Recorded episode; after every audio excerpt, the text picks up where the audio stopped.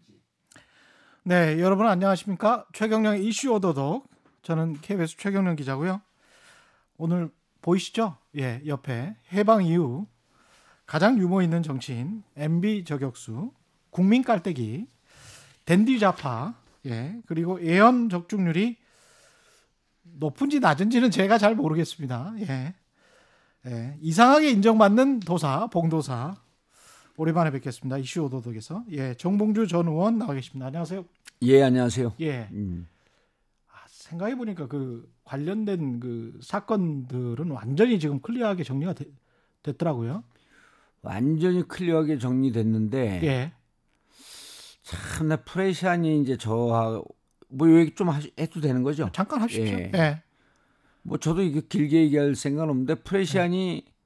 이게 이제 사건 자체가 프레시안이 명예훼손, 무고, 그리고 이제 공직선거법 위반 이렇게 붙은 거거든요. 네.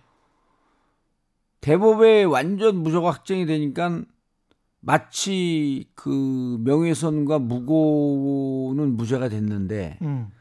송초에 그냥 남아있는 것처럼 슬그머니 그렇게 기사를 써요. 근데 이게 대법 예. 그 판결과 일, 일, 이심 판결이 뭐라 그랬냐면 음. 명예훼손과 무고를 따지, 따져보려면 성추행이 있었는지를 먼저 봐야 된다. 음. 그래서 성추행이 없었다 그래요. 대법원 판결에. 일 심, 이 심 대법원 다. 일 심, 이 심 판결에. 대법원 장소, 그렇죠. 상고 기각이니까. 그렇게 자세히는 안 쓰지. 예. 그렇죠. 대법원 그렇게 자세히 예. 안 쓰죠. 너무 정확하게 하시네. 예. 그냥 기각이에요. 예. 근데 기각인데 이 심 판결에서 뭐라 하냐면 일 심 판사 여자. 음. 여성분, 예. 이심 판사 여성분, 아니 그분들이 아무래도 이 문제 심, 심각하게 들여다봤을 거 아니에요. 더 집중적으로. 더 집중적으로. 전제가 음. 성추행이 있, 있었는지를 따져봐야 한다. 성추행이 예. 없었다. 그럼 그 기사를 그거 써야 될 거 아니에요. 난 그 웃기는 사람들고 뭐, 뭐 같은 어, 근데 억울하시겠네 사실은 이 부분은. 아니 저는 뭐 개인적으로 평생. 정치하면서 십사 년 턴 억울함을 당했기 때문에 관계없는데 언론이란 타이틀을 두고 부끄러울 줄 알아야 돼요. 예. 예? 우리 최 기자님도 기자 생활 오래 하셨지만 예. 간혹 마음속으로 그 법, 법으로는 위반하지 않았지만 마음속으로 이렇게 그 아니 내가 좀 부끄러울 있죠, 때가 있죠. 있잖아요. 있죠, 있죠. 예. 제가 엠비 때문에 이천십이 년에 예. 감옥 가갖고 삼백육십오 일 중에 한 이백오십 일 동안 눈물이 나는데 음. 법적으로는 하자가 없지만 양심이 걸리 양심이 걸렸던 것이 마치 세월을 되돌아가듯이 계속 역순이 되는데 초등학교 삼 학년 때 잘못했을 때까지 딱 가더라고요. 그때 눈물이 멈추더라고. 아휴 정말. 근데 이게 사람이 반성을 할 줄 알고 살아야지. 예. 예. 고난의 연속이신데 요즘 예. 저 열린민주당 당원으로만 지금 계시는 겁니까? 정 정계 쪽 인사분들이랑은 어떤 접촉을 하십니까? 유시민 이사장이랄지. 그 유시민 이사장은 얼마 전, 좀 오래전에 통화 한 번 했었고요. 예. 그리고 이제 그 주위에 있는 분들 뭐 계속 만나고 있고 그리고 음. 어 이제 대선 국면이 되고 그러니까 어 저를 찾는 사람들이 좀 있어요. 아. 왜냐면 예. 아니 뭐, 뭐 대선 나가라 이런 얘기가 아니고 제가 예. 이제 그, 그 아, 아까도 이제 제가 이제 원래 육십 년생인데 음. 어, 정치를 못한 게 엠비 때문에 십 년. 그렇죠. 거짓말 예. 미투로 걸려서 사 년, 그 십사 년이에요. 예. 이제 그걸 빼면은 어, 칠십삼 년생이 되는 거거든요.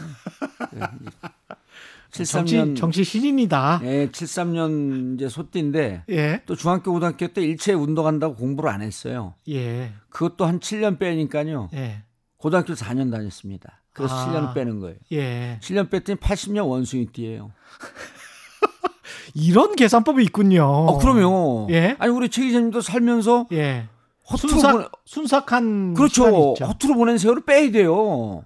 허투루 보내지는 않았는데 저는 돌아놓고 보니까 예. 가족들한테 그 어떤 뭐 사랑을 주지 못한 시간이 한 십 년 돼요, 저도. 어, 그 빼야 돼요. 그 십 년 동안 됩니까? 다시 다시 예. 그 그리고 이제 예. 막 비주얼도 가꾸고 예. 몸도 가꾸고 지금 식스팩은 그대로 유지하고 있습니다. 아, 훨씬 더 낫죠. 나겠죠 지금. 살벌하죠 이제 지금은 예. 인간 병기가 돼 있죠. 근데 이제 그 그래서 그 십사 년 동안 어, 나름대로 음. 그 뭐 무지막지하게 공부를 했어요. 네. 그리고 정치권에서도 계속 이제 방송하고 유튜브도 하고 그러면서 그러니까 그분들 안에서 계속 나무만 보고 있었고 나는 안과 박을 왔다 갔다 하면서 숲을 보는 눈이 좀 생겼으니까 이번 대선에 자기들한테 어떤 도움을 달라고 하면서 어, 뛰는 주자들이 많이 그 러브콜을 던지죠. 누가 접촉합니까? 아, 그거는 말씀드릴 수 없습니다. 대부분이 다 접촉을 합니다. 대부분이? 예. 그러면 민주당 주자들입니까? 다 민주당 주자들이죠. 아, 민주당 예. 주자들. 우리 지금 언론에 나오고 있는 그 세 분 중에서 예, 윤석열 이런 사람들은 아니고요. 윤석열은 아니고. 예. 예. 윤석열은 아니고. 아니 근데 윤석열도 그 좀 보자 그러면 볼 수가 볼 생각이 있어요. 아, 그래요? 예. 예. 왜냐하면 예. 어 농담 아니라 솔직하게 제 눈에 어, 대충 좀 보입니다. 그래요? 예. 그리고 음. 어, 김동연 저분까지 포함? 아, 예? 포함이죠. 접촉이 지금 하고 있는 사람이?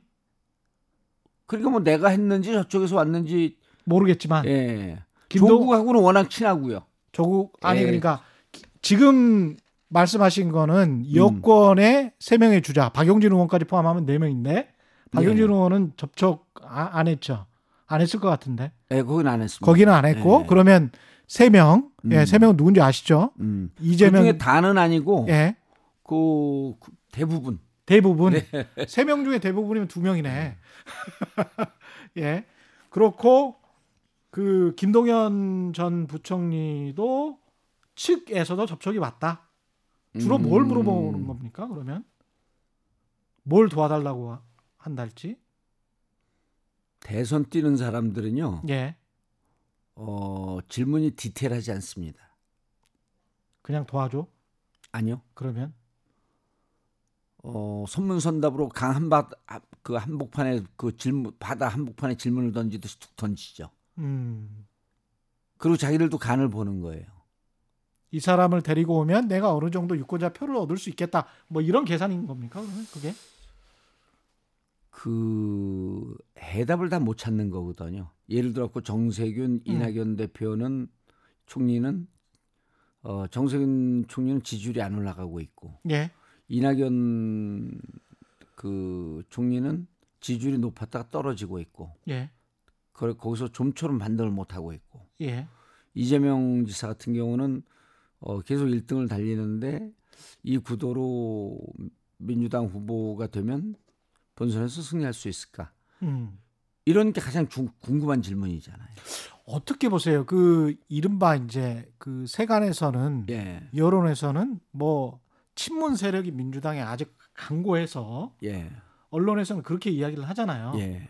그래서 이재명 지사가 뭐 대통령 후보가 되기가 힘들 것이다. 되더라도 음. 민주당이 상당히 적전 분열할 가능성이 있다. 이게 이제 이른바 보수 언론들에서 이야기하는 예. 시나리오 같은데 예. 그거에는 동의를 하십니까? 객관적 사실을 보지 않고 희망사항을 쓰는 기자들이죠.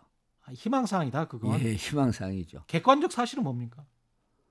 민주당은 오랫동안 그 정치를 해온 집단이고 음. 어, 이천십육 년 촛불 이후에 예. 대한민국 정당으로서 제대로 된 질서와 조직을 갖춘 정당은 민주당밖에 안 남아 있어요. 예. 국민의힘은 다 무너졌거든요. 예. 그래서 민주당이 그런 그 콩가루 정당이 아니에요. 음. 만약 후보가 만들어지게 되면 일사불란하게 단결하는 힘이 있어요. 후보가 만들어지기 전까진? 후보가 만들어지기 전까진 경쟁을 하겠죠. 어. 그리고 경쟁을 하는 와중에서는 어, 진흙탕 싸움도 하겠죠. 음. 온갖 상대방의 개인적인 비리까지 들춰내겠죠. 그때도 그랬으니까. 그럼요. 십이 년 뭐 십칠 년. 아, 그러니까 네. 적보다 더 미운 네. 동지라고 하는 표현도 있잖아요. 음. 십칠 년은 이제 쉽게 이제 문재인 후보로 갔으니까 문제가 네. 없었는데 십이 년. 십이 년 같은 경우는 그때 아마 손학규 대표도 뛰었을 거거든요. 그렇죠. 뭐 진흙탕 싸움이었죠 그때도. 음. 그런데 되고 난 다음에는 일사불란하게 또 가는 거거든요. 예. 근데 이제 그게 십이 년 맛 전보다 지금 이제 또 십 년이 지났으니까 음. 그동안에 민주당의 당원이 무척 많이 늘었고 예. 당이 훨씬 더 조직화돼 있죠. 음. 그래서 그런 일은 없습니다. 아, 그럴 절대 일은 없습니다. 없다. 예. 이해찬 전 대표가 예. 이재명 지사를 지원하고 있다. 예. 이건 사실입니까? 그렇게 이제 단도직입적으로 물어보면 아니 좀 몰라서 그래요. 예. 네. 그 정세균 총리가 이제 제가 출연하는 한 방송에 네. 오셔서 어 그거 와, 왜곡된 거다, 와전된 거다. 그렇게 말씀하셨죠. 그렇게 말씀하고 이제 기사가 많이 나왔어요. 예. 어 그런데 이게 이제 조금 역사가 있는 건데요. 조금 음. 설명을 드려야 되는데 중요한 이슈이기 때문에 좀 설명을 그럼요, 좀 드려야 그럼요. 됩니다. 예. 이천십팔 년 경기도지사 선거 때 음. 이재명 후보는 이제 메이드가 됐고 음. 전해철 그 의원이 그때 당시 경기도지사 후보가 되고 싶어 했어요. 예. 경기도지사. 그래서 이제 그 레이스를 걸었죠. 음. 근데 전해철 돕는 분들이 누구, 누구였었냐면 김진표, 박강원 이런 분이었어요. 둘 다 수원이죠. 예. 그분들이 민주당 경기도 위원장을 이렇게 장악하고 있었던 세력입니다. 쉽게 얘기해서. 음. 그러다 보니까 경기도 도의원들, 기초의원들 약 구십 퍼센트 이상이 전해철 후보한테 딱 줄을 서버린 거예요. 어쩔 수 없었던 겁니다. 왜냐하면 공천권을 쥐고 있으니까. 민, 그 민주당 경기도당 그 위원회가. 예. 그럼 그, 그 현역 의원이든 아니면 후보든 그 전해철 의원을 돕는다고 선언하지 않으면 음. 김진표, 박강원 이 의원들이 두 분이 경기도당을 그 장악하고 있는데 예. 경기도의원 출마하고자 하는 사람들은 어 저기다 밑보이면 내가 공천 못 받지 않을까 이런 생각할 거 아니에요. 아, 그때 그 예 그거 있었습니다. 예, 예, 예, 예. 기억나시죠? 기억나요. 예. 기억나요. 예. 그러니까 이제 이해찬 그 당시 당대표, 음. 당대표였었나요? 당시 당대표 아니었죠. 음. 당대표 아니었었는데 이제 팔월, 이천십팔 년 팔월에 선거였으니까. 근데 이제 이해찬 당의 원로로서 보니까 안타까운 거예요. 이게 당이 한쪽으로 확 쏠리고 예. 이러다 당이 반쪽 난다. 음. 그러니까 어, 누구라도 좀 저 이재명 우리 당의 저분도 자산인데 음. 좀 도와줘야 되지 않을까 해갖고 이제 당시 어 이해찬 총리의 오랫동안 그 보좌 복심 역할을 보좌 역할을 했던 이화영 의원을 그 보냈어요. 아, 그리 그렇게 된 스토리구나. 그러면 이걸 아니 얘기 분명히 얘기를 해야 되고 그 팩트가 있는 거니까. 그러네요. 그래서, 맞아요, 예, 맞아요. 그래서, 지금 기억납니다. 예. 그래서 이제 이화영 지사 가서 음. 열심히 도왔고 그리고 이제 평화부지사도 했죠. 맞아, 맞아, 맞아. 예. 예. 그러니까 그때 연이 돼서 이해, 이해찬 총리 대표 입장에서는. 그 이유도 보니까 뭐 일도 잘하고 기본소득 문제 갖고 자기 소신 있게 경기도민들에게 많은 사랑도 받고 그러니까 누구보다도 가깝게 소통을 할 거 아니에요. 아, 이 히스토리가 있네. 요즘 갑자기 어떻게 된 게 아니고. 그럼요. 그리고 이제 그 이화영 그 평화부지사는 그때 연이 돼갖고 이재명 지사를 당연히 도울, 도울 거 아닙니까? 그렇겠죠. 그 이화영 의원 같은 경우는 어, 당연히 이해찬 그 대표하고 아주 막역한 관계고. 그 메신저가 되는 거구나. 브릿지가 돼 왔었겠네. 그리고 지금 이재명 지사 그 캠프에서 저는 이화영 의원이 무척 중요한 역할을 하고 있다고 그렇게 듣고 있거든요. 예. 그러면 당연히 그 연결이 되는 거죠. 그리고 이, 그렇게 되면 그 사람의 마음이라고 하는 것이 인지상정, 음. 그 인지상정이 있는 건데. 예. 자연스럽게 이재명 지사에게 마음이 제일 가죠.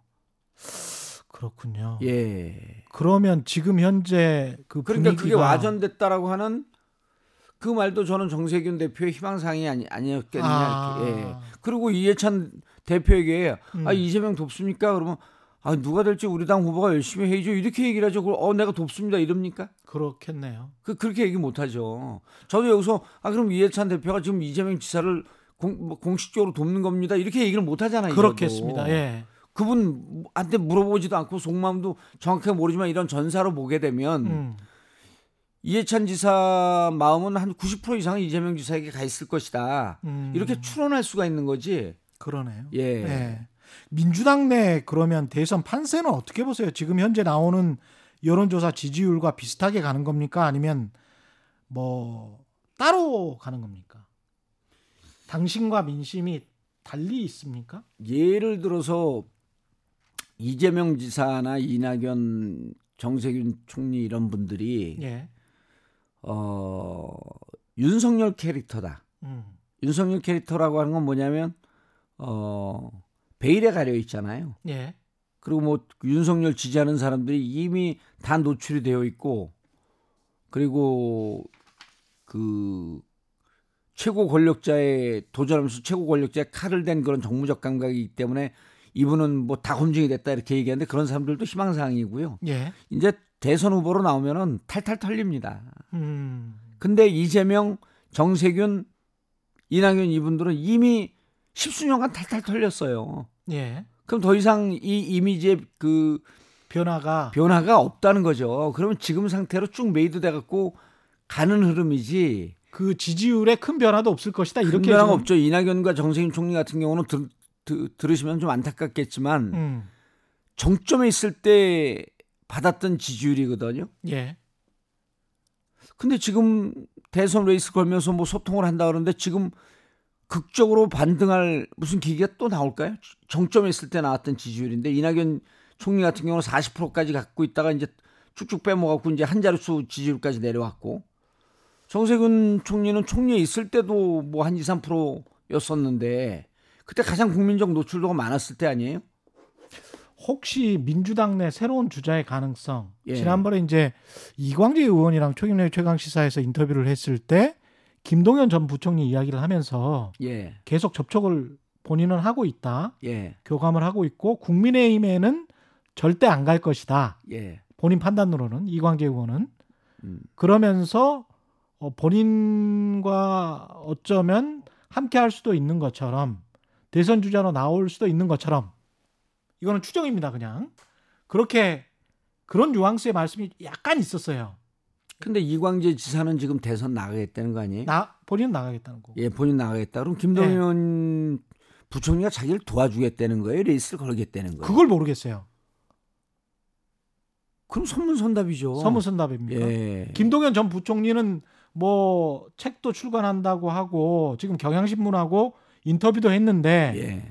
명확하게 나간다 안 나간다는 말은 없었지만 뉘앙스로 나갈 것 같기도 하더라고요. 어떻게 보십니까?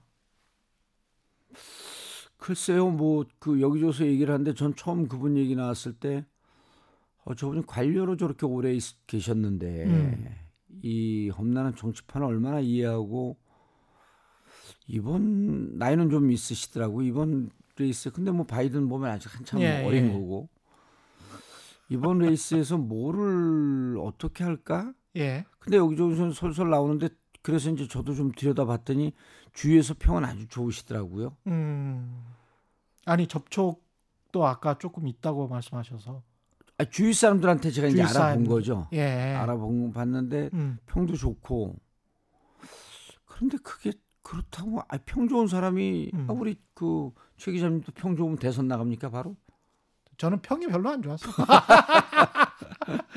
예, 네, 근데, 전혀 상관은 없죠. 근데, 그래서 이제 김, 예. 저는 이광재 의원이 예. 김동연 부총리 얘기를 왜 꺼낸지 잘 모르겠어요. 본인한테 도움이 되라고 꺼낸 건지, 음. 아니면 정말 저분도로 국민의힘 가지 말라고 하는 건지. 음. 근데 그분은 이 정부의 부총리를 했지만 또 박근혜 정부 때도 관료로 생활을 했, 하지 않았나요? 원래 뭐 예, 예 원래 예. 그 보수 쪽이라고 음. 그 봐도 무방한 거고. 그리고 국민의힘에서도 뭐 또 몇몇 의원들이 자기들도 접촉을 하고 있다 그러잖아요. 그렇죠. 예. 아니 뭐 그 문재인 정부, 우리 정부에서 부총리를 했으면 바로 막 민주당을 후, 민주당의 후보가 되는데 그건 아니잖아요. 그래서 저는 그분의 선택의 문제라고 보고 음. 그분이 자신의 그 소신과 음. 정치적 성향이 국민의힘과 안 맞으면 안 가는 거고. 음. 근데 부총리를 그만두고 만약에 민주당 활동을 좀 하고 싶었으면, 민주당이 좀 이렇게 또 대선도 나가고 싶고 그래서 민주당 입당을 하고 민주당의 원로들하고도 좀 이렇게 접촉을 하고 이러지 않았을까 하는 그런 생각은 좀 들어요. 민주당 입장에서 적극적으로 영입한다거나 그럴 대상은 아닌 거네요. 지금 보니까 말씀하시는 게. 예. 민주당은 지금 무척 배부른 정당이 돼 있어서 누굴 영입하고 그러지 아, 않습니다. 대선 후보도 예. 많고. 그러면 아니 네. 열린민주당과의 음. 그 통합도 안 하겠다 그러잖아요. 그럼 합당도 주저하죠. 예. 아니, 주저하는 게 아니라 이번에 당원 단계를 놓잖아요. 아, 그렇습니까? 합당을 하는 경우도 음.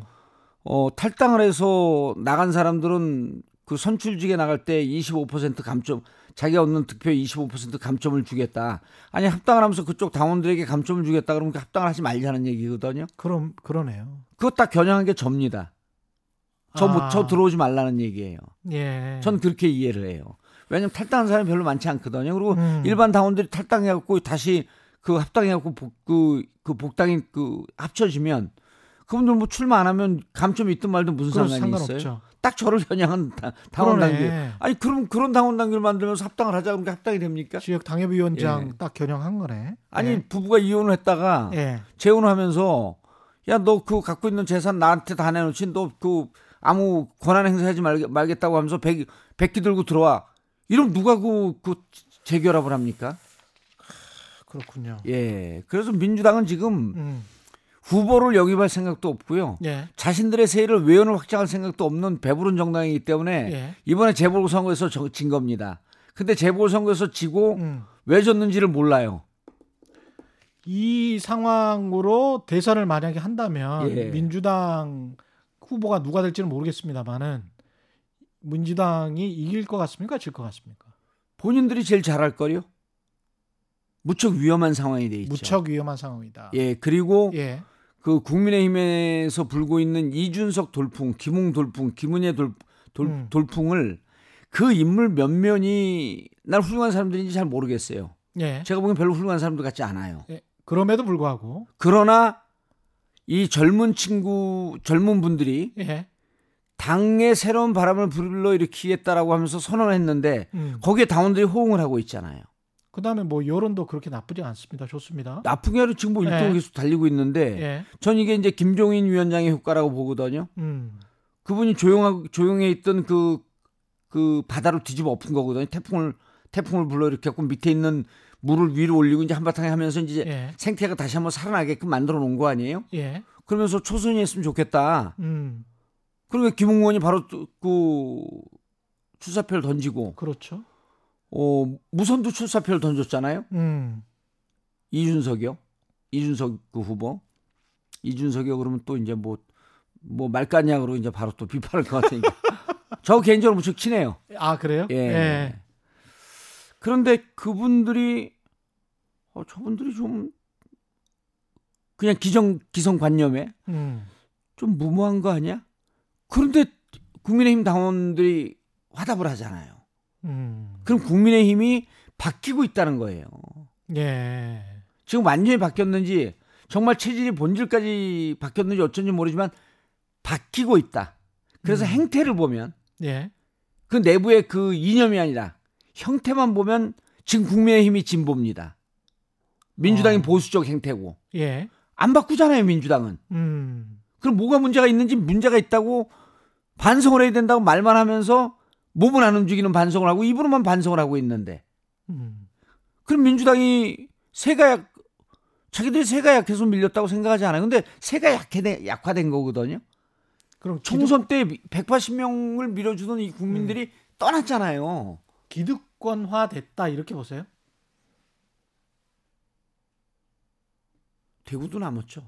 대구도 남았다. 예. 예. 그리고 그러다 보니까 이제 몇몇 세력자들이 음. 자기들끼리 또아리 터갖고 그 안에서 그냥 그 이 권력이 마르고 닳도록 가는 줄 알아요. 예. 절대 바꾸지 않습니다. 음. 아니 보세요. 이, 그 지금 지도부 보면 그 사람들 다 그 사람들 아니에요. 음.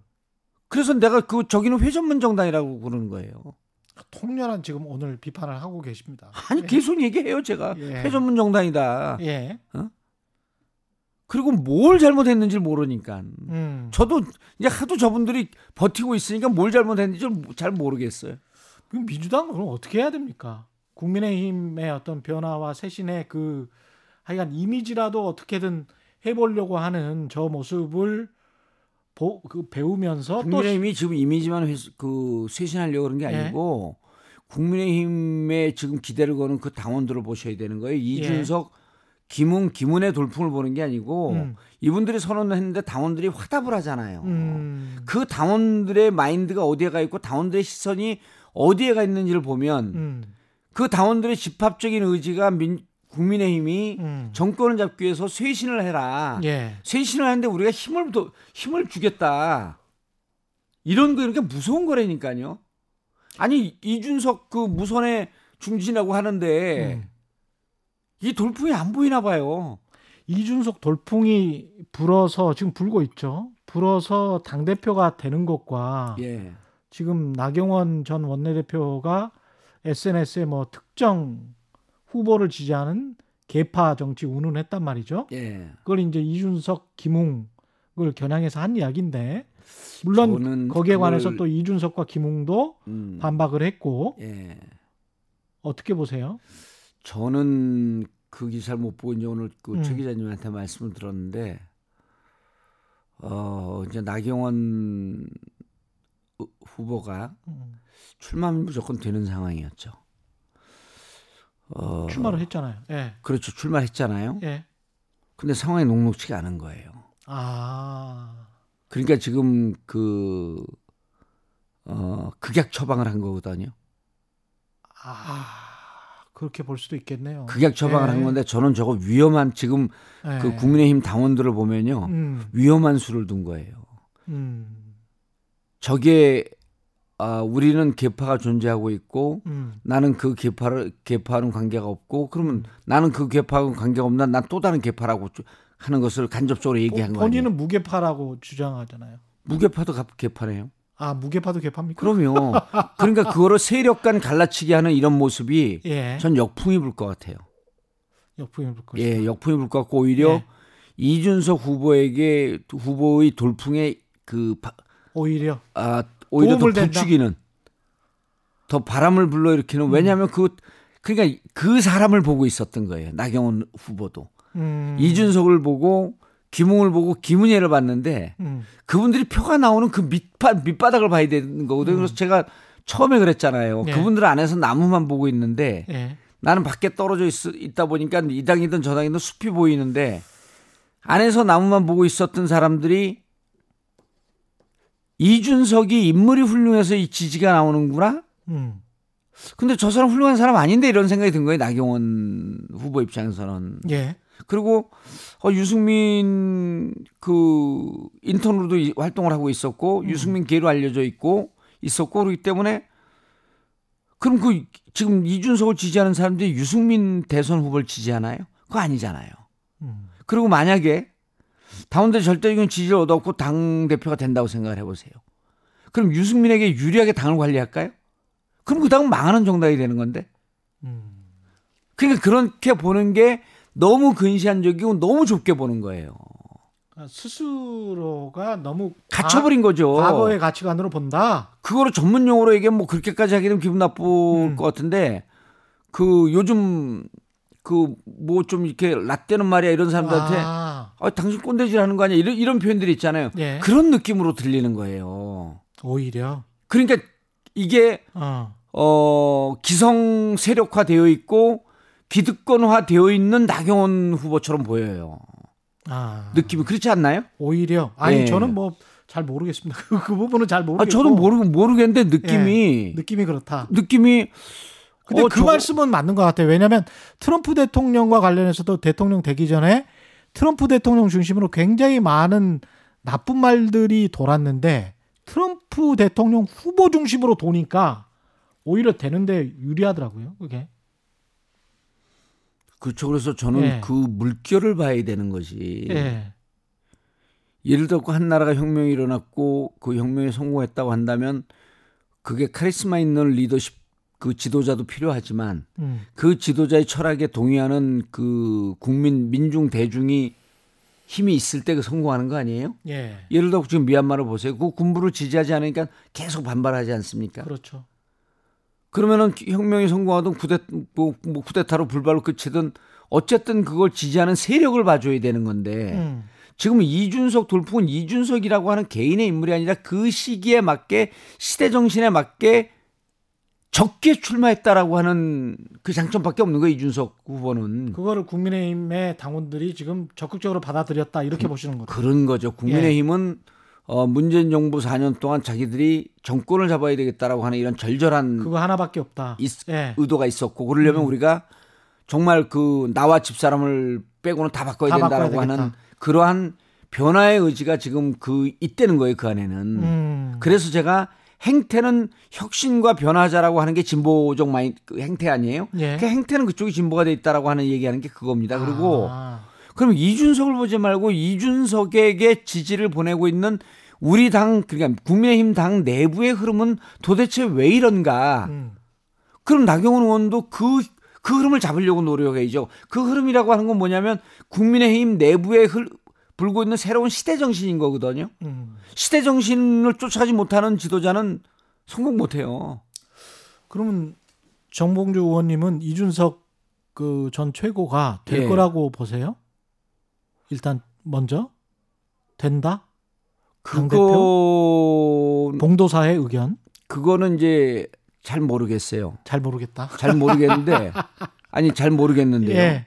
어 이게 이제 그 된다 안 된다 그런 것도 사실은 얕은 수죠. 그렇게 보는 게. 예. 근데 잘 모르겠지만 어 지금 저 돌풍이 한두 명의 개인기로 일어나는 돌풍은 아니다. 아니다. 그리고 아. 이것은 흐름이 형성이 되어 있다. 안 되더라도 국민의힘은 쇄신과 변화의 모습을 보일 것이고 예. 그런 어떤 플러스 이미지가 이번에 충분히 들어왔다. 예, 그 이상인 거예요. 그 이상이다. 예, 그 이상이기 때문에 저는 이 돌풍이 찻잔 속의 태풍으로 끝나지 않을 것 같아요. 아. 이준석 당대표가 되는 상황에 올 수 있을 가능성이 오 분 응선을 넘어간 것 같아요. 근데 당대표가 됐을 때 예. 잘 아시겠지만 이제 원심력과 구심력 이야기 하지 않습니까? 예. 그래서 이준석 전 최고가 이제 방송 활동을 많이 하면서 굉장히 음. 논리적이고 합리적으로 사람들에게 반박은 많이 하, 했지만 예. 당대표로서 중심을 잡고 구심력을 가지고 당을 이끌어 나갈 수 있을까에 관한 혹시 당이 굉장히 좀 힘들어지면서 원심력이 작용해서 막 뿔뿔이 흩어지고 당대표와 원내대표 또는 뭐 다른 중진들 간에 이견이 나오고 이러면은 대선 앞두고 국민의힘 입장에서는 오히려 그걸 불안해하는 또 국민의힘 관계자들도 있고요. 그런데 이준석, 김웅 뭐라 그랬어요? 자기가 당대표가 되면 김종인 위원장 모셔오겠다 그랬잖아요. 음. 그러면 자기는 당대표가 되고 예. 선대위원장을 김종인 위원장을 시켜서 그렇게 하면 될 것이다. 그리고 예. 어, 나는 사실 지금 우리 그 아주 그 영특한 친구니까 예. 지금 최, 그, 최 기자님이 말씀하셨듯이 나는 당 그 지도부가 되고 우리 당의 혁신과 변화가 있, 있어야 된다라고 하는 화두를 던지기 위해서 당대표 출마했지만 음. 당대표로서 나는 경륜이 많이 부족합니다. 어. 그래서 저는 당대표의 최선의 역할을 하고 이제 대선 체제로 전환해야 되겠습니다. 모든 권한을 모든 권한을 김종인 후보 전... 중심과 네. 선대위원장 중심으로 당을 이끌어 가겠습니다. 하면요. 아, 그러면 완전히 멋있게 되겠지. 하면요. 네. 그럼 민주당이 거길 어떻게 이깁니까? 그럼. 근데 제가 됩니까? 이 말씀을 드리는 이유가 예. 어, 제 머릿속에는 민주당 필승의 카드가 또 있거든요. 아, 그래요? 당신들은 그렇게 바뀌어라. 아니, 민주당 필승의 카드는 좀 이따 들어보기로 예. 하고. 아니, 그러니까 그래서 저는 예. 그 아주 깔끔하게 시원하게 그쪽 그 어드바이스 해주는 거예요. 아 진짜 근데 그렇게 되면 예.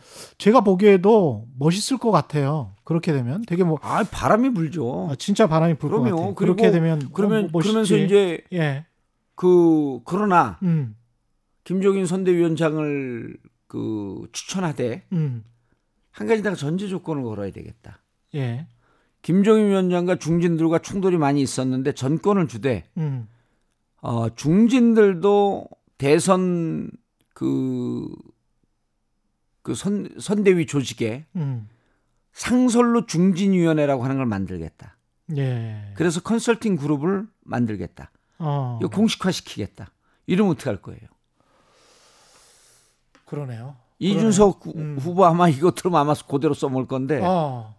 아니 뭐 친하시다니까. 예, 아니 예. 방송 이게 왜냐면 예. 그럼 이게 저만 갖고 있는 아이디어가 아니라 여의도의 나름대로 이 책사들이 아니 예. 회자되는 건 전혀 이런 얘기 없습니다. 아 정말 책, 인사이더들만. 예, 책사들이라고 하는 예. 자칭 한 다섯 손가락 안에 들어가는 사람들이 생각할 법한 얘기인데 우리가 지금 저 첫 손가락 이야기를 듣고 있습니다. 지금. 예, 예. 첫 손가락은 분명한 것 같습니다. 예. 이제 요즘 그 제가 이제 그 스스로 정치 팔 단이라 그러거든요. 예. 구단이면 이제 은퇴를 해야 되니까. 책사중 원탑은 현전 네. 원탑은 일 타. 예, 일타. 예, 일타. 예, 일타, 봉도... 일타 쪽집게 책사. 예, 봉도사님인 걸로. 그래서 만약에 그렇게 하면서 예. 김종인 위원장이 그 비대위원장 시절에 충돌을 했잖아요. 그 원로들하고 예. 중진들하고. 근데 중진 위원장을 위원회를 딱 만들어서 그럼 그게 무슨 얘기냐 하면 음. 자, 누가 후보가 돼도 우리가 대선 되든지 되더라도 이기더라도 정부 구성할 때 저 중진들의 입김이 다 먹히는 거야. 아, 그러네요. 그런 네. 의미를 주, 주기 때문에 네. 아, 그럼 정부가 만들어줄 때 내가 할 역할이 있으니까 서로 간의 목소리를 좀 낮추겠죠. 야, 화합 배틀을 만들려고 하겠죠. 미국의 상원의원 같은 그런 그렇죠. 느낌이구나. 예, 예. 그리고 음. 그럼 뭐 자기가 직접 장관 가기엔 좀 원로다 싶으면은 자기가 추천하는 누구를 또 장관으로 보내서 예. 같이 합심해서 일을 할 수 있게끔. 그러면 본인들은 인식상 음. 부정적 이미지, 이미지가 아니고 긍정적인 이미지로 일부분의 수렴 청정을 하고 예. 여전히 정치적 영향력이 남아있으니 음. 그다음에 그게 뭐 중진위원회 이런 식으로 예. 원로위원회 하게 되면 너무 이제 그 구닥다리 같으니까 음. 어 그러면은 김종인 위원장도 더 목소리를 높이지 않고 음. 중진위원회하고도 어느 정도 또 일주일에 한 번씩 형식적으로든지 간에 회동을 하면서 얘기를 듣고 음. 한 달에 두 번이라든지 야 그렇게 되면 아름답죠 뭐. 음. 국민들이 보기에 어 저기가 아주 조직화된 음. 잘 질서 잡힌 안정된 집단이라고 이렇게 생각하지 않을까요? 그런데 얼굴은 젊은 당대표가 있고 근데 예. 그게 이제 그 전제가 이준석, 김종인 그다음에 이제 외부로부터 들어온 윤석열이라는 대선 후보가 전제가 돼야 지금 현재 아니, 지지율로는 그, 난 그건 아니라고 보는 그건 거예요. 아니에요. 그렇게 멀리 자꾸만 그 멀리까지 기어가는 사람들은 항상 예. 송강호 주연의 기생충을 생각을 해야 돼요. 봉주, 봉준호 감독이 그랬잖아요. 야, 예. 넌 계획도 다 있구나. 계획한 예. 대로 세상 흘러가는 거 맞습니까? 계획이 계획이 안 되는 거야. 계획을 큰 틀을 머릿속에 그려놓되 예. 눈앞에 실현 가능한 걸 차근차근 풀어나가는 게 계획인 거죠. 음... 그럼 지금 이, 윤석열 전 총장에 관해서는 사실 호평을 하셨어요. 히틀러 괴벨스 같다고. 누가요? 제가요? 예. 예, 어디에서 그랬나? 예. 아니었나요? 예, 어디에서 예? 그랬겠죠. 이제 예. 그, 그거는 뭐냐면 저는 괴벨스, 아, 바뀐 건 아니고요. 예. 괴벨스가 이제 히틀러 그, 이 독재 권력을 만든 장본인 아니에요. 근데 괴벨스가 이제 무슨 얘기를 했냐면 여러 가지 이제 살벌한 얘기를 많이 했는데 음. 그, 나에게 단 한, 하나의 문장만 줘봐라. 모든 자를 다 범죄자로 만들 수 있다. 맞아요. 그 이야기 했습니다. 예, 예. 기억나시죠? 예, 예. 저는 조국 장관 털 때 보면 음. 그 얼마 전에 또 인터뷰도 나왔잖아요. 사모펀드 때문에 그 딱 속가내야 되겠다고. 사모펀드는 지금 그 거의 얘기도 안 되고 있잖아요. 이제. 무죄가 나왔죠. 다 무죄가 예. 나왔잖아요. 예, 일 심에서는. 예. 예. 음. 그리고 그래서 이제 우리가 그런 걸 보고 어, 꽁은 어디 가고 닭만 남은 것도 아니고 닭 깃털만 남았다 그러잖아요. 표창장 갖고. 표창장. 표창장도 예. 이제 이렇게 가면 거의 음. 무죄로 갑니다. 아니, 그거는 이제 아직 모르겠고. 아니, 그러니까 예, 지금 예. 상황까지 보게 되면 예. 검찰이 그 일 심 때 주장했고 음. 변호인들이 주장했던 게 안 들여, 안, 안 받아들여졌는데 파, 재판부에서. 예. 일 심 때 제, 그 변호사들이 주장했던 게 거의 현실로 돼가고 있고 일 심 때 음. 압수됐던 컴, 컴퓨터 이조선 포렌식도 못, 못하고 일 심 재판을 했던 거 아니에요? 예. 근데 그 포렌식 해보니까 어, 검사가 이상한 짓을 많이 했네? 음. 이렇게 나온 거 아닙니까? 예. 이게 재판부에서 받아들여지면 그러면 음. 조국 장관이 어떻게 되냐면 어, 사모펀드 때문에 조국 장관 때 내가 매번 여기저기서 얘기를 하지만 음. 그때 뭐라 그랬냐면 언론 기사가 언론 기사에 따르면 조국 장관이 사모펀드로 돈을 벌려고 하는 이유는 대선에 나가려고 한다. 예, 예. 아니, 본인이 대선에 나가려고 생각이 있으니까 자기가 가장 그, 그 강력한 경쟁자 가장 깨끗한 사람이 나오면 안 될, 안 될 것 같으니까 그거, 그거 통과밖에 안, 되, 안 되잖아요. 지금, 지금 중간적으로 생각을 해보면 그런 의심이, 의심이 가죠. 그렇게. 이십팔 개월이 나와 봐야 되겠죠. 그렇죠. 그렇게 장관. 의심이 가죠. 예. 의심을 할 수 있죠. 예. 이게 단정적으로 얘기하면 또 이게 명예훼손이 되니까 음. 그렇게 의심할 수 있을 정도인데 사모펀드 어디 갔습니까? 없어졌잖아요. 음. 그 동양대 표창장은 나오지도 않던 얘기가 사모펀드로 추적을 하다가 결국은 입시비리라고 그냥 막 국민적 그 역적을 만들어놨는데 입시 비리의 핵심도 인턴 시간을 좀 하긴 했는데 시간을 좀 늘린 것 같다. 음. 그다음 표창장을 위조를 했다. 근데 표창장 위조한 것도 보니까 최성해라고 하는 총장이 국민의힘에 들어가려고 이렇게 저렇게 사람을 만난 흔적도 있고 그러니까 최성해 그분이 조국에게 불리한 진술한 것 같고 음. 이런 여러 가지 증거들이 나오고 있지 않습니까? 정황은 있죠. 지금 정황이. 대구, 대구 엠비씨 보도 말씀하시는 거고요. 예, 예. 예. 뭐, 음. 그, 그래서 저는 그래서 이렇게 얘기한 거예요. 없는 죄를 만드는 것은 거의 괴벨스 같은 거 아니냐 그렇게 되면. 예. 없는 걸 만든, 만들려고 했던 거 아니에요. 근데 예. 그게 뭐 본인이 만들려고 했든지 아니면 검찰의 기존의 행태가 그랬는지 어쩐지 모르지만 음. 그래서 제가 괴벨스란 발언은 음. 그런 발언을 한 거죠. 그래서 지금 현재 만약에 예. 유월 십일일에 전당대회입니다. 국민의힘. 예. 그리고 이제 오늘 중앙일보 나온 거 보니까 아마도 유월 십일일 이후에 예. 정치 행보, 대선 행보를 할 것 같다라는 관계자의 또 전언으로 이제 나오기는 했어요. 아니, 이미 정치하는 거죠. 지금 이미 정치한다고 예. 봐야 되죠. 침묵도 발언이니까요. 정치에서는. 예. 예. 그런데 그런데 어떻게 보세요? 나오면 예. 지금 현재 지지율은 뭐 뭐 대부분은 일 위라고 봐야 되겠죠. 대부분은 일 위를 하고 있는 것 같은데. 일 위, 이 위를 왔다 갔다 하죠. 일 위, 이 위를 예. 왔다 갔다 하는데. 그러면 아주 유력한 대선 후보인 거는 뭐 누구나 다 인정하는 상황이고. 그 지지율을 봤을 때. 지지율 선언하면 또 쭉 올라갈 거예요. 선언하면 쭉 예, 올라갈 선언하고 것이다. 선언하고 움직이면 쭉 올라가는데 음. 그때부터 이제 정상에서 내려갈 일만 남은 거죠. 아까도 제가 말씀드렸듯이 탈탈 털린다 그러잖아요. 그 털리기 시작하면 그 상상을 초월합니다.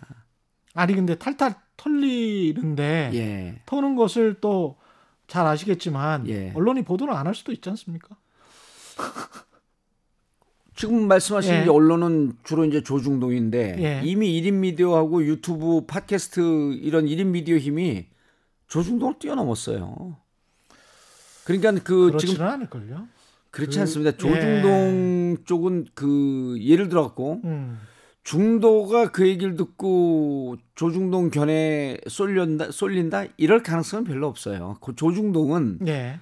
원래 있던 보수의 분들이 이렇게 저렇게 이합집산돼 있다가 다시 뭉치는 힘인 거죠. 그러니까 그 보수 아주 결정적인 그 그룹 내에서의 보도가 있냐 없냐 이런 차이, 차이죠. 음. 결국 정보의 유통은요. 결국 어떤 식으로든가 다 됩니다. 그럼 탈탈 털리면 윤석열은 지지율이 뭐 막 선언하면 확 올라갔다가 예. 결국은 내려갈 것이다 이렇게 보시는 거예요? 서서히 저는 빠지는 거죠. 그게 제가 항상 얘기했듯이 예. 이 정치가 최고의 전문가 집단이거든요. 음. 그리고 제가 막 정치인들 돈 먹고 감옥 가는 기사가 나오니까 정치인들 못 믿고 뭐 발언 못 믿는다 그러는데 이미 정치인들 특히 국회의원들은 이렇게 저렇게 털리면서 검증이 된 사람들이기 때문에 가장 깨끗한 그 직업군 중에 가장 깨끗한 지, 직업군이라고 전 늘 얘기하거든요. 상대적으로. 예, 예. 상대적으로. 왜냐하면 아니 공무원들 관료들 그 노출이 안 되잖아요. 그런데 그렇죠. 예. 국회의원들은 다 노출된 집단인데 음. 노출이 되기 시작해서 예를 들어 그 윤석열 장모 사건, 예. 그다음에 그 재판 부인, 두 개 진행되고 부인 사건, 있죠? 주판 예. 재판 진행되는 거 예. 지금 언론이 보도 안 하잖아요. 조금씩은 조금씩 하죠. 예, 그러니까 조금씩은 그 자세한 내용이 안 나오고 있거든요. 예. 그러니까 국민들이 지금 자세한 내용 잘 모릅니다. 음. 근데 이제 재판이 본격적으로 진행이 되면요. 음. 검찰총장 바뀌게 되면 재판이 진행이 될 거 아니에요. 본격적으로. 그렇죠. 그러면 그 내용이 나올 거 아닙니까? 예. 조중동이 언제까지 보도 안, 할, 안 할까요, 그거를? 어느 순간 그 중에 한, 한 언론사는 돌아, 돌았을 거거든요. 음. 그럼 그 내부에서 균열이 생기는 거예요. 야, 저 정도인데 저걸 끝까지 보도 안 할 거야? 음. 아 예를 들어서 최순실 그 사건 때 초창기에 보도 안 했어요. 그, 그렇죠. 그러다가 네. 티비조선과 한겨레가 그, 그 컨소시엄 커퍼레이션 코킹하는 이상한 상황이 왔잖아요. 예, 예, 예.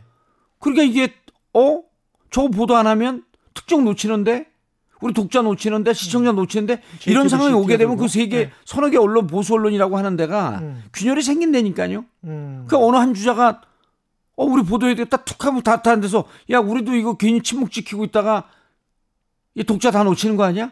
해 이렇게 하는 상황이 오, 오겠다는 거죠. 저는 중간에 낙마할 가능성도 있다고 보십니까? 그러면 낙마 안 했으면 좋겠어요. 낙마 안 했으면 좋겠다. 예. 왜? 인생 쓴맛을 한번 좀 봤으면 좋겠어요. 국민의힘 같은 경우는 사실 그러면 플랜 B를 준비해야 되는 거 아닙니까? 플랜 A도 있고 플랜 지금 현재 이제 지지율로만 예. 놓고 보면 윤석열을 영입하는 게 예. 지지율로는 뭐 제일 좋으니까. 그러니까 이제 국민의힘에서 최재형 감사원장 얘기 나오잖아요. 그렇죠. 김동연 그, 부총리도 사실은 국민의힘 아, 이야기가 김동연 부총리는 이제 안 갈 것 같고요. 안 갈 것 같고요. 예, 이광재 의원이 예. 안 간다 안 간다는 믿어줘야죠. 예. 최재형 얘기하길래 제가 그랬어요. 음. 아이 대선이 무슨 유치원 학예입니까? 음. 자기들이 이름 하나 고명하면 대선 후보 툭, 툭 대고. 최재형을 국민들이 누가 알아요?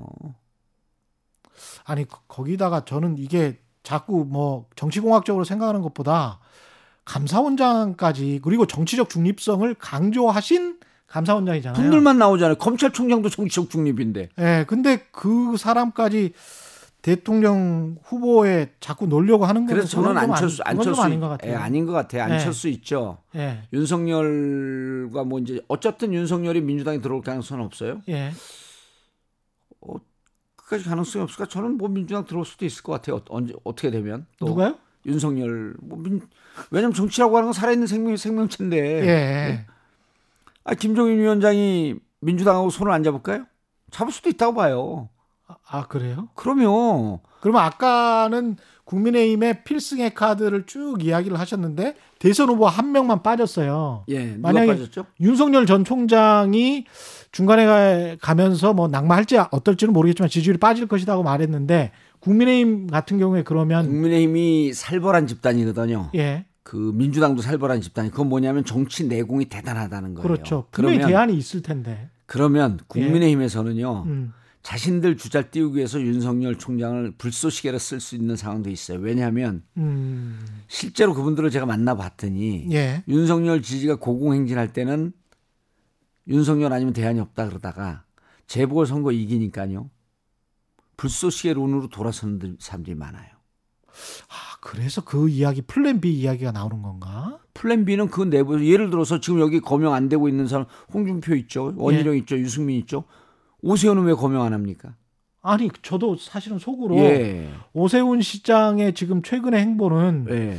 대선 행보인 것 같다 그런 생각도 들더라고요.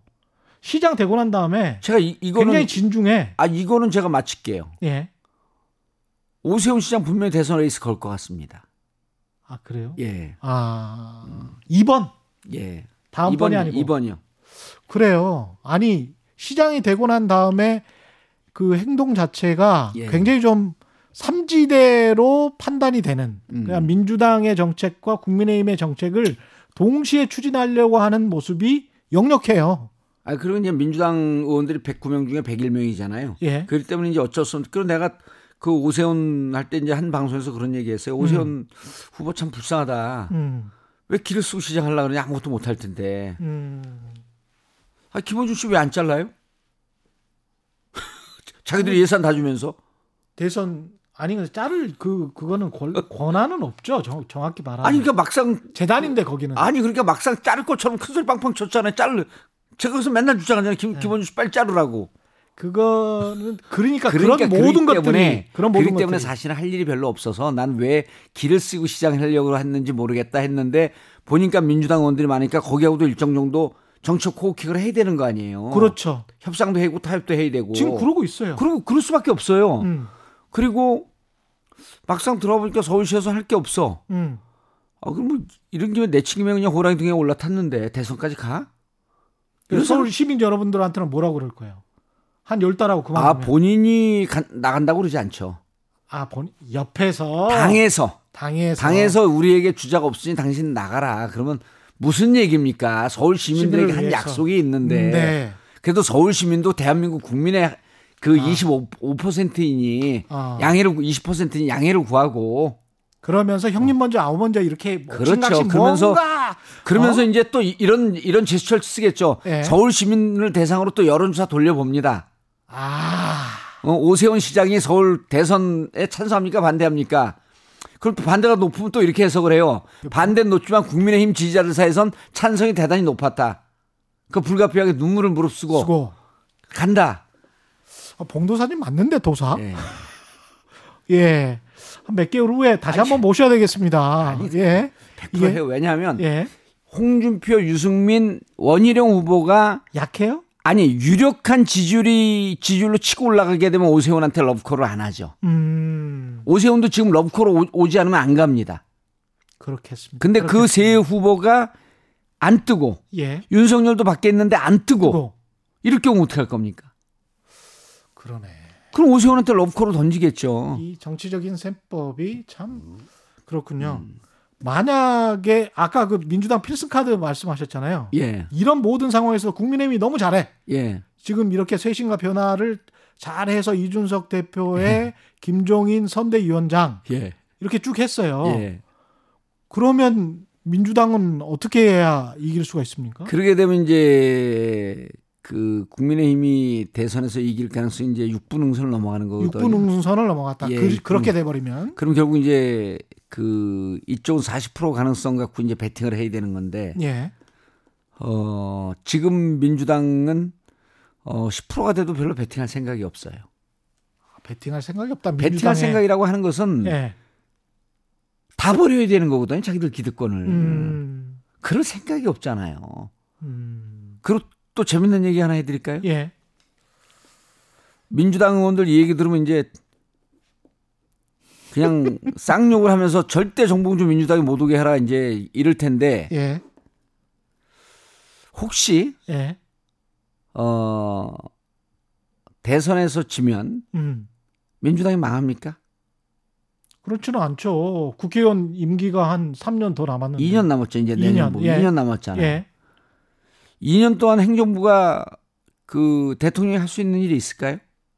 아, 국회를 그렇게 백팔십 석을 가지고 있으면. 뺏겼으니까요. 음. 할 수 있는 게 있을까요? 별로 없죠. 별로 없죠. 예. 그럼 민주당에서 정치 좀 아는 사람들이 야, 이러다가 대선 넘어가면 음. 열심히 하긴 하는데 넘어가도 음. 제대로 할 거 별로 없어. 지금 음. 오세훈 격이죠. 음. 정 당선되자마자 그냥 이 년 동안 레임덕이야. 음. 그럼 무능한 정부를 흔들어 놓고 그다음에 우리가 또 이기면 돼. 이런 생각하는 사람도 혹시 없을까? 있을 것 같아요. 저는 국회의원들은 정치 부출입 많이 해보셨죠? 아니 국회의원들은 또 국회의원들의 이익의 최대 이익은 결국 공천과 그다음 선거잖아요. 본인이 에, 대통령 될 거 아니라면. 에프비아이에서 삼십 년 예. 그 이 에프비아이는 심리학을 무척 그 집중적으로 연구하거든요. 음. 범죄 심리학 이런 걸 연구해요. 그리고 프로파일러 이런 게 시작이 된 게 에프비아이에서 시작이 된 거거든요. 예. 거기서 삼십 년 동안 수사관을 하다 나온 사람이 쓴 게 그 에프비아이 그 행동 심리학이라고 하는 책이 있는데 거기에 딱 그런 얘기가 나와요. 모든 인간은 자신의 최선의 이익을 위해서 행동한다. 음. 국회의원은요. 대선도 중요하지만 국회의원으로서 자신의 최선의 이익을 위해서 행동합니다. 그럴 것 같습니다. 현직에 있으면요. 예. 현직에 있으면 아무도 못 흔들어요. 음. 앞으로 이 년 임기 더 남았거든요. 음. 너네가 대선 이겨 너네가 뭐 할 건데. 그렇죠. 백팔십 명이에요 이것도. 법 개정도 마음대로 할 수 있죠. 음. 그리고 그분들은. 야당이 되지만 어, 여하튼 국회의원이야. 아 야당이 돼 있는데 예. 정부가 거기 그 백팔십 석을 뺏겨 있는데 어떻게 거기서 마음대로 음. 그 예산안을 시, 그 통과를 시킵니까? 끌려갈 수밖에 없는 거죠. 그렇죠. 예. 그럼 여야가 공존하는. 음. 세력을 균점하는 이런 상황이 가요. 음. 어찌 보면 더 이상적일 수도 있어요. 음. 그래서 민주당은 열심히 뛰지 않을 것이다. 아니 뛰는데 열심히 뛰는데 예. 설사 진다. 그러니까 내 기득권을 버리면서까지 열심히 뛸 준비가 돼 있냐는 거예요. 그럼 필승 전략이 없네. 필승 전략은 제가 저, 전제했잖아요. 민주당으로서는 필승 전략이 없다. 민주당으로서는 필승 예. 전략이 없다. 그러면 저만 갖고 있다. 열린 민주당과 민주당이 함께 가는 게 필승 전략인 건가요? 그거 뻔한 동쪽에서 해 뜨는 건데 그게 뭐 반전이 있어요? 재밌어요? 아, 동쪽에서 해 뜨는 거 보고 예. 그 일월 일일 전날 하루만 가서 환호하고 있지. 평상시 와 그 동쪽에서 해 떴어요 이렇게 하진 않지. 동쪽에서 해 뜬다. 그럼 막 동네에서 환호해봐야 사람들이 얼른 일일이에 신고하죠. 정신 이상자 나왔다고. 그럼 민주당 입장에서는 최고의 반전의 카드는 뭡니까?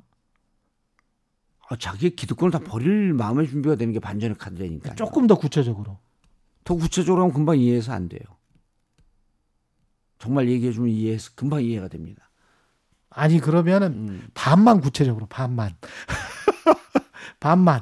민주당 안에는 해법이 없다는 겁니다. 민주당 안에는 해법이 예. 없다. 그래서 아까 음. 뭐 열린민주당이 얘기했는데 질탁동기거든요. 예. 질탁동기는 뭐예요? 음. 질탁동 질탁이에요, 줄탁이에요. 질탁, 질, 질탁. 질이죠, 질탁동계. 예.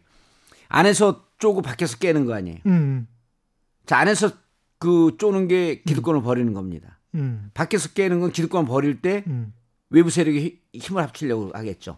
병아리하고 어미 닭이 스스로 이제 깨 동시에 깨야 깨, 된다. 동시에 깬다. 예. 그래서 이제 그걸 정치 민주당에 비유해 보면 민주당 안에 있는 분들이 권력자가 돼서 그 권력을 나눠먹는 회전문 권력이 아니고 이걸 우리가 모든 걸 다 버리겠다. 그러니까 누구든지 와서 우리를 좀 도와줘라. 이런 마음의 자세가 되지 않은 민주당으로서는 이길 수 없는데 지금 민주당 주자 중에서 어, 조금 생각이 있는 분들은 그런 위기감을 지금 갖고 있습니다. 지금 말씀하시는 거는 이제 다 알아들으셨을 것 같습니다. 예. 저, 저는 알아들었어요. 저는 어떻게 알아들었냐면 예. 새로운 후보가 외부로부터 영입돼야 된다. 아니 그 얘기 아닙니다. 아닙니까? 예. 음. 아닙니까? 예. 그러니까 뭐 그 듣는 사람도 뭐 이재명으로 안 된다 이런 게 아닌데 예. 어, 개인적으로 저는 그 후보들 중에 가장 친근감을 갖고 호감도를 갖고 한 번도 만나본 적은 없지만 호감도를 음. 갖고 있는 게 이재명 후보예요. 예. 왜냐하면 온갖 산전수전을 다 겪고 음.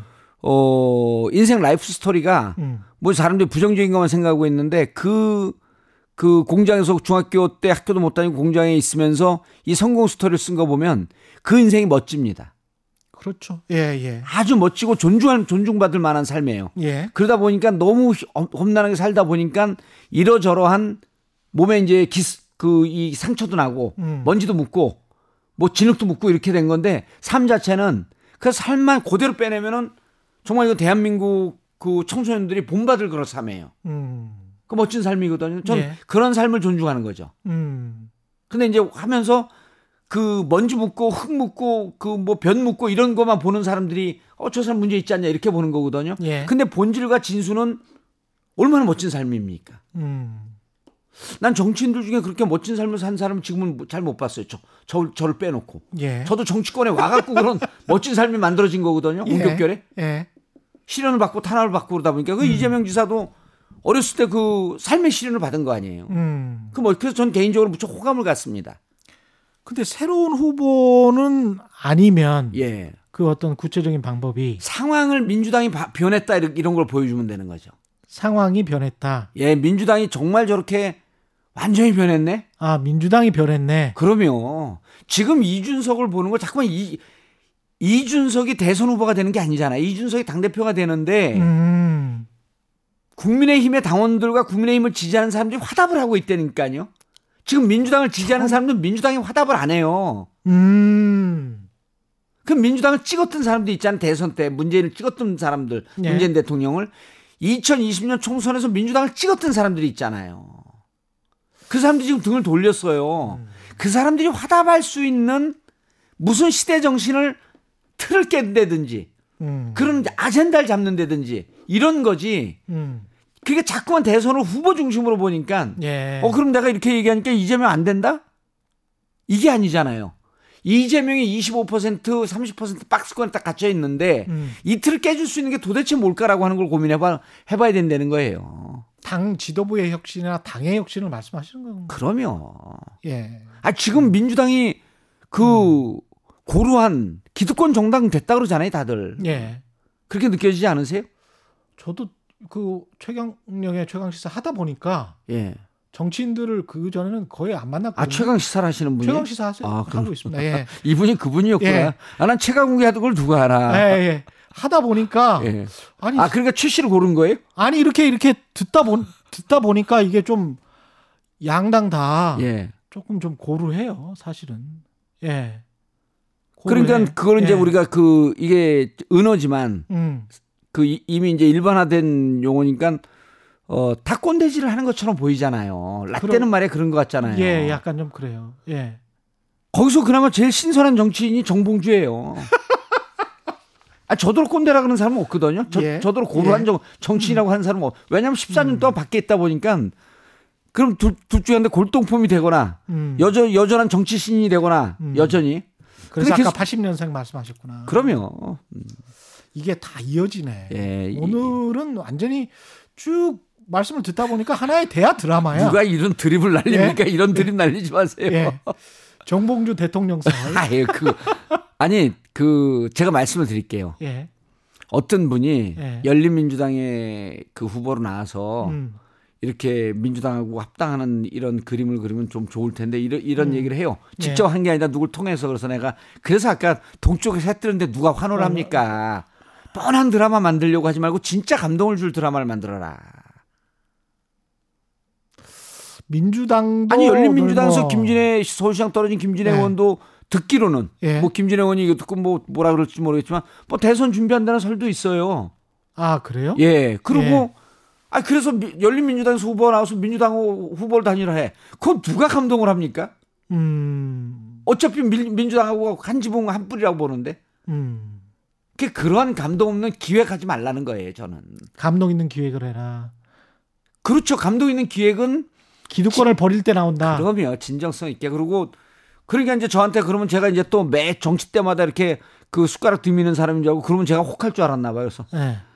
아유, 내가 십사 년 동안 밖에서 곰도 백 일 동안 쑥과 그 마늘을 먹으면 인간이 되는데 십사 년 동안 그 쑥과 마늘을 먹었습니다. 인간이 아니라 신선이 됐습니다. 신선이. 자주 모셔야 되겠네.